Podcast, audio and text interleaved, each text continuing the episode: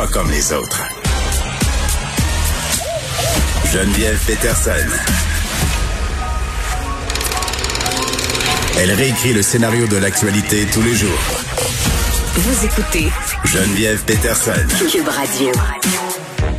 Tout le monde se demande euh, quoi faire avec le prix des logements en ce moment qui connaît euh, vraiment une flambée. C'est assez incroyable quand on regarde. euh, moi, évidemment, je suis à Montréal, mais quand on regarde le prix des loyers ici, c'est très très cher. Là. On parle de quatre et demi des fois à 2500 pièces, 3000 dollars. Bon, évidemment, on parle de beau quatre et demi ici, mais le, prix du logement médian est quand même assez élevé, puis pas seulement à Montréal, un peu partout au Québec. Puis c'est comme s'il n'y avait pas de solution. C'est comme si on se demandait qu'est-ce qu'il fallait faire pour que ça arrête s'emballer comme ça. Là, on a un organisme québécois qui veut mettre en place un registre citoyen des loyers pour aider à contrer tout ça parce qu'on le sait des fois quand on arrive dans un nouveau logement, on sait pas comment le locataire euh, qui était là avant nous payait et il y a des propriétaires qui en profitent. Adam Mongrain est là qui est directeur de l'organisme La Base. Monsieur Mongrain, bonjour. Bonjour, vous allez bien? Oui, ça va très très bien euh, parce que je me cherche pas de logement. C'est ce que Non, mais mais pour vrai, je fais des blagues, mais, mais j'ai des amis autour de moi, des gens que je connais, puis je vois passer ça sur les médias sociaux. Le 1er juillet arrive et les gens depuis quelques mois sont désespérés. Je pense que c'est pas un euphémisme de parler de course au logement. Là, on a vu des fils monstres, des gens qui se battent pour avoir des loyers, qui arrivent avec leur CV, leur talon de paix. Euh, les, les propriétaires ont le beau jeu, ils peuvent choisir les locataires euh, euh, qui leur plaisent le plus. Euh, Puis je veux qu'on se donne un peu de chiffres là, euh, si vous en avez. À quel point la situation est dramatique à Montréal concernant le logement? C'est un peu impossible de l'observer, puis c'est malheureux. Je peux vous donner des chiffres qui sont issus de la dernière enquête sur le logement locatif, puis vous donner un peu plus de contexte pour Oui. essayer d'éclairer la situation. Allez-y. Euh, ce qu'on a vu, c'est que euh, pour la première fois dans les deux dernières années, l'enquête sur le logement locatif s'est mis à sonder les prix des logements inoccupés. Donc, on a vu entre 2019 et 2020 une augmentation moyenne de 30 Donc, ça fait un saut en un an de 30 pour les logements qui sont inoccupés dans la région de Montréal. C'est également très élevé dans les autres régions du Québec. Mais cette enquête-là ne permet pas de voir, euh, de, prendre la pleine mesure de la crise du logement qui euh, sévit au Québec depuis plusieurs années, entre autres à cause de l'absence d'un registre des loyers tel que sur celui qu'on a mis en ligne aujourd'hui Mhm. au registre des loyers.québec. Donc, l'information complète sur la situation de logement, on peut juste l'observer à l'aide d'anecdotes. Puis, les- anecdotes que vous avez proposées, en effet, ça, ça- c'est comme la pointe de l'iceberg. C'est évidemment, on, on ne sait pas tout ce qui se fait. On ne sait pas combien de personnes euh, subissent de, de pression pour quitter leur logement. On ne sait pas euh, toujours quand les euh, quand le, le prix a été augmenté de façon abusive en deux locataires. Mm. Euh, et c'est l'objet du lancement qu'on fait aujourd'hui, dans le fond, pour justement pallier à ce manque d'informations-là, euh, pour essayer de, de remettre à jour un peu l'idée de, de passer son bail au locataire suivant. Euh, il y a certaines personnes au Québec qui cachaient un bail dans un armoire. dans C'est vrai? Pour que la personne, oui. Oui, c'est, mais vous savez, les, les, euh, les dispositions du Code civil euh, au sujet des hausses de loyer ont été inscrites en 1979. Donc, ça fait un bon moment que les hausses de loyer, puis à l'époque, c'était la Régie du logement, est en place, puis qu'il y avait des recours pour les locataires au Québec. Par contre, ça dépend euh, de, de gens qui connaissent leurs droits, puis qui connaissent la situation. Et crucialement, c'est des gens qui doivent savoir combien ça coûtait avant avant d'arriver dans un, un logement. Donc, il y avait en effet une pratique au Québec où les gens euh, laissaient, laissaient leur bail disponible sur place pour le locataire d'ensuite pour que cette personne-là ait la bonne information à propos du plus bas prix qui a été payé au cours des 12 derniers mois. D'ailleurs, il y a des, euh, des, des groupes de défense des droits des locataires qui ont organisé des campagnes dans les dernières années qui étaient exactement à cet effet-là, qui encourageaient les locataires du Québec de- Mm. de, essentiellement cacher un bail quelque part dans le logement pour rendre service à la personne qui arrivait après. Oui, puis moi j'ai même vu euh, une tendance, euh, les anciens locataires qui allaient quelques jours après que les nouveaux aient emménagé porter dans la boîte aux lettres euh, le montant euh, du dernier bail. Ça se fait, mais bon, euh, évidemment là, on comprend que parfois c'est difficile que la transmission de ces données-là euh, ne se fait pas nécessairement. D'où d'où l'idée de votre registre, mais mais euh, c'est une bonne idée là, mais je me demande dans le réel jusqu'à quel point c'est jouable parce que vous êtes un organisme, vous n'avez pas nécessairement euh, euh, un budget énorme là, si je m'imagine ça. je pense pas que je me trompe, mais euh, vous parliez du tribunal administratif tantôt. euh, eux ont de la misère à faire, euh, à s'assurer que les locataires connaissent leurs droits. Comment vous, vous allez avoir une bonne adhésion à ce registre-là? Mais on a déjà une belle réponse depuis depuis ce matin. La, la, la version euh, la version prête pour le public est en ligne depuis euh, 5 heures ce matin. Donc, euh, on a déjà plusieurs centaines d'inscriptions depuis qu'on on est euh, en ligne. Mm. Euh, évidemment, c'est il faut que ça passe de, de, de la bouche à bouche à oreille pour faire des citoyens avertis. Euh, on, on, est absolument confiant. Ça va faire une différence dans le court terme. Euh, vous l'avez bien dit, le 1er juillet arrive.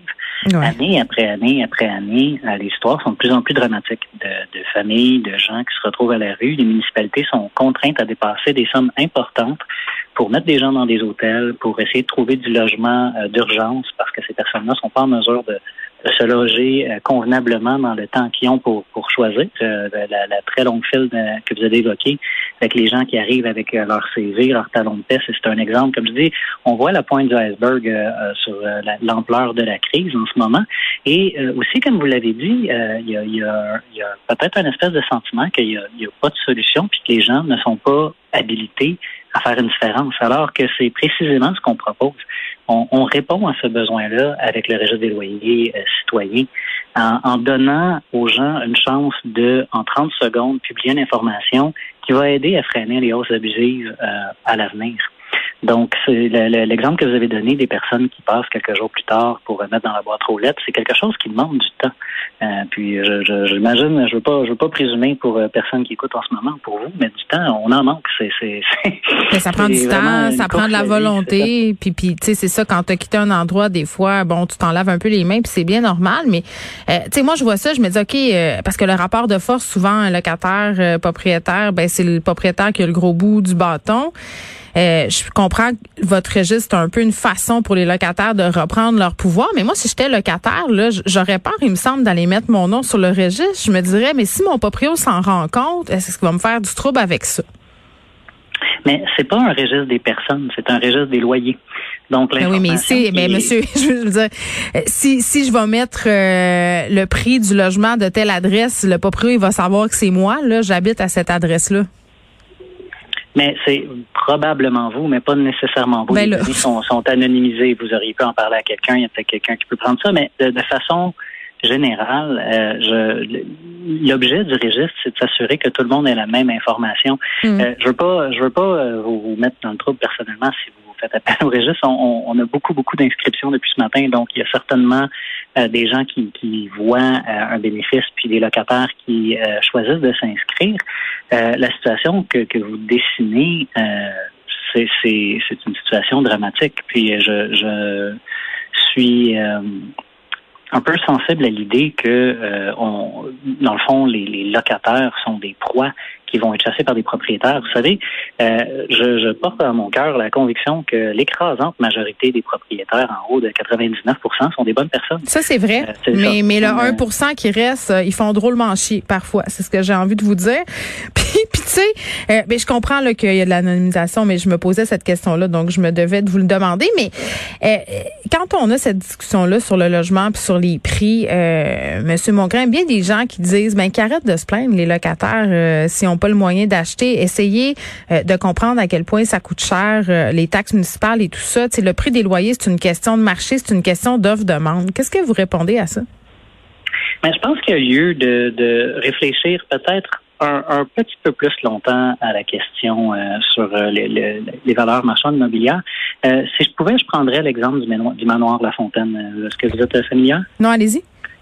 Le manoir La Fontaine, qui est sur la rue Papineau, Montréal, a été acheté dernièrement pour une somme de plusieurs millions.